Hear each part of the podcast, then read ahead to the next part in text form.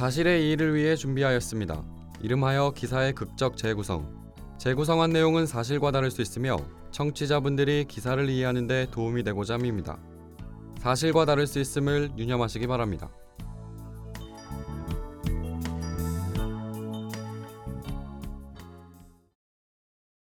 네, 여성 긴급 전화 1366 상담센터입니다. 저 저기 제가 성추행을 당했어요. 지금 상황은 어떠신가요? 안전하신 거죠? 성추행을 한 사람이 누군지 말해 주실 수 있을까요? 네. 남편인데요. 파키스탄인이고요. 근데 남편이 아니에요. 파키스탄인 남편분이 성추행을 했다고요? 근데 남편분이 아니라는 거죠? 네.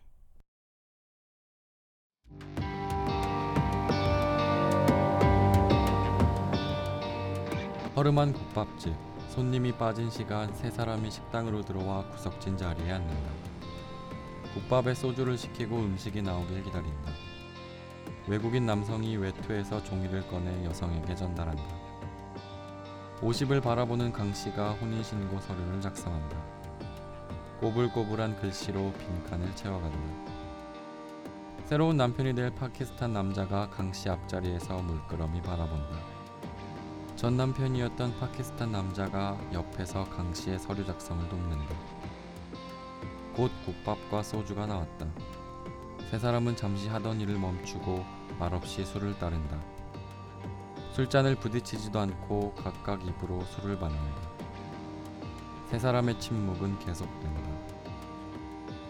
강 씨에게 국밥은 따뜻했고 소주는 썼지만 필요했다. 강 씨는 밀린 방값을 해결할 방법이 없었다. 어린 두 딸과 살아가야 했지만 돈이 없었다. 그래서 전 파키스탄 남편과 이혼한 지 7개월 만에 그가 소개해준 새로운 파키스탄인과 혼인신고를 한다. 1999년 강 씨는 불법 체류자였지만 공장에서 일하고 있는 파키스탄 남자를 만났다. 서툰 말투에 정부에 걸리지 않을까 노심초사하며 적은 월급을 받으며 일하는 남자였다. 국적만 다를 뿐 강 씨의 삶도 비슷했다. 밀린 방세를 내지 못해 집에서 쫓겨나 모텔을 전전했다. 어린 딸들은 학교가 끝나면 집이 아닌 모텔 방으로 돌아왔다. 어느 날 파키스탄 남자가 강 씨에게 다가왔다. 강 씨. 힘들게 사는 거 압니다. 나랑 별반 다르지 않죠. 나는 그래도 한국에서 돈을 벌어야 합니다. 파키스탄과 비교하면 힘들어도 많이 버니까요. 나한테 필요한 건 안전하게 한국에서 일할 수 있는 한국 국적입니다. 남자는 강 씨에게 결혼을 하자고 했다. 진짜 결혼이 아니라 서류상으로만 결혼이라고 했다.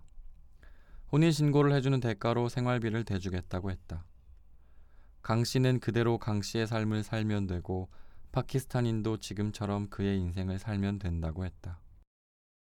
모텔에서 잠자고 생활하는 두 딸과 자신의 처지를 생각하며 강 씨는 혼인신고를 했다. 파키스탄 남자가 약속했던 기간 동안 생활비를 줬다. 서류상 남편은 종이 위에만 존재하는 남편이었기에 강 씨의 삶은 달라진 게 없었다. 결혼 후 3년이 지나 파키스탄 남편은 한국 국적을 취득했다. 국적 취득 7개월 후 서류상 남편은 강 씨에게 이혼을 요구했고 강 씨도 동의했다. 생활비가 끊기자 강 씨의 삶은 다시 급격하게 쪼그라들기 시작했다. 생활비를 받았을 때도 넉넉했던 삶이 아니라 아둥바둥 유지만 했었다. 어린 딸들의 교복은커녕 급식비도 주지 못했고 가스는 끊겨 밥도 해 먹을 수 없었다. 그때 다시 전 남편이 찾아왔다. 새로운 남자를 소개시켜주며 또다시 생활비를 지원해 줄 테니 혼인 신고를 부탁했다. 전 남편이 데려온 새로운 파키스탄 남자는 무표정하게 강 씨를 쳐다봤다. 파키스탄 남자에게 강 씨는 돈만 주면 결혼을 해주고 한국 국적을 얻는 도구로 보였다. 강 씨도 무표정하게 결혼만 해주면 지금의 삶은 유지할 수 있는 돈으로 보였다. 그렇게 강 씨는 두 번째 결혼을 했다. 그리고 나아진 것도 달라진 것도 없는 그들의 삶을 이어갔다. 얼마 후 전 남편이 다시 강 씨를 찾아왔다. 그리고 한 가지 제안을 했다. 제안을 듣고 강 씨는 서럽게 울었다. 마음 편하게 울 시간도 장소도 없었기에 일하면서 마음으로 울었다. 본인도 모르게 나오는 한숨으로 사장으로부터 한 소리를 들었고 강 씨는 혹시나 잘리지 않을까 두려움에 떨었다. 전 남편의 제안은 이랬다. 파키스탄에 내 아들이 있어. 그리고 조카 남자도 한 명 있어. 얘들도 한국 국적을 바뀌었고 싶은데 강씨 쌍둥이 딸 있다고 하지 않았나? 강 씨는 두 딸이 아른거렸다.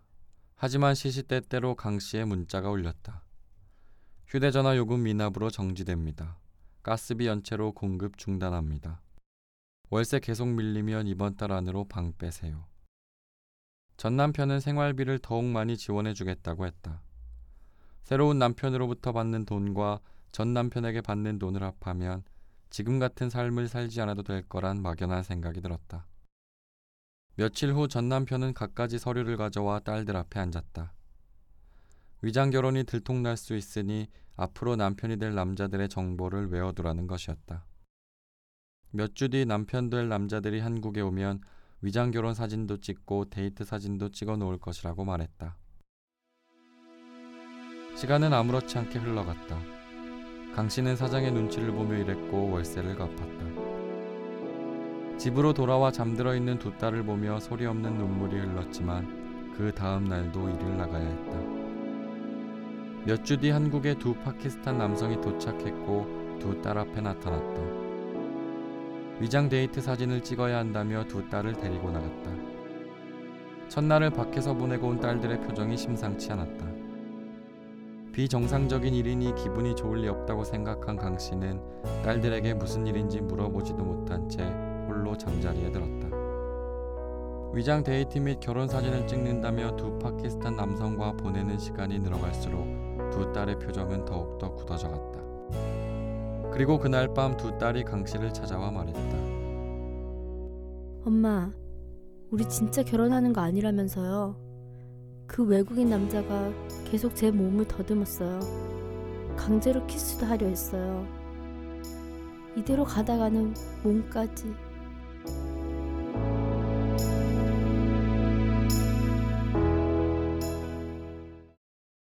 형편이 어려운 한국인 여성에게 생활비를 주고 위장 결혼한 파키스탄 일가족이 경찰에 붙잡혔습니다. 서울지방경찰청 국제수사대는 14일 거짓으로 혼인 신고를 하고 사문서 위조 등의 혐의로 파키스탄인 A씨와 A씨의 아들과 조카 등 3명을 구속하고 이들과 위장 결혼한 금모 씨, 딸 이모 씨 등 3명을 불구속 입건했다고 밝혔습니다. 경찰에 따르면 파키스탄인 A씨는 1999년 한국에 관광 비자로 입국해 경기도의 한 공장에서 불법 체류자 신분으로 일했습니다. A씨는 그곳에서 알게 된 금씨가 경제적 사정이 어려운 것을 알고 자신과 위장 결혼을 해주면 생활비를 지원해주겠다고 설득했습니다. 생활비가 없어 쌍둥이 딸과 모텔을 전전하던 금씨는 A씨의 제안을 승낙했고 2001년 혼인신고를 했습니다. 그 후 2005년 A씨는 한국 국적을 취득했습니다. A씨는 국적 취득 후 7개월 만에 금씨와 이혼했고 몇 달 뒤 새로운 파키스탄 남성을 금씨에게 소개하며 위장 결혼을 주선했습니다. 또한 A씨는 파키스탄에 있는 A씨의 아들과 조카도 금씨의 쌍둥이 딸과 위장 결혼시켜 한국 국적을 취득하고자 했습니다. A씨는 파키스탄 정부에서 발행하는 서류를 위조해 아들과 조카를 한국으로 불렀고 금 씨의 두 딸과 만나게 해 위장 결혼 사진 등을 찍었습니다. 이 과정에서 A씨의 아들과 조카가 금 씨의 딸을 성추행했고 딸이 여성가족부 여성긴급전화로 상담을 하는 과정에서 이들의 범죄가 드러났습니다. 경찰 관계자는 외국인들이 국적 취득을 위해 경제적으로 어려운 여성들과 위장 결혼하거나 이를 알선하는 사례가 더 있는지 계속 수사할 것이라고 말했습니다.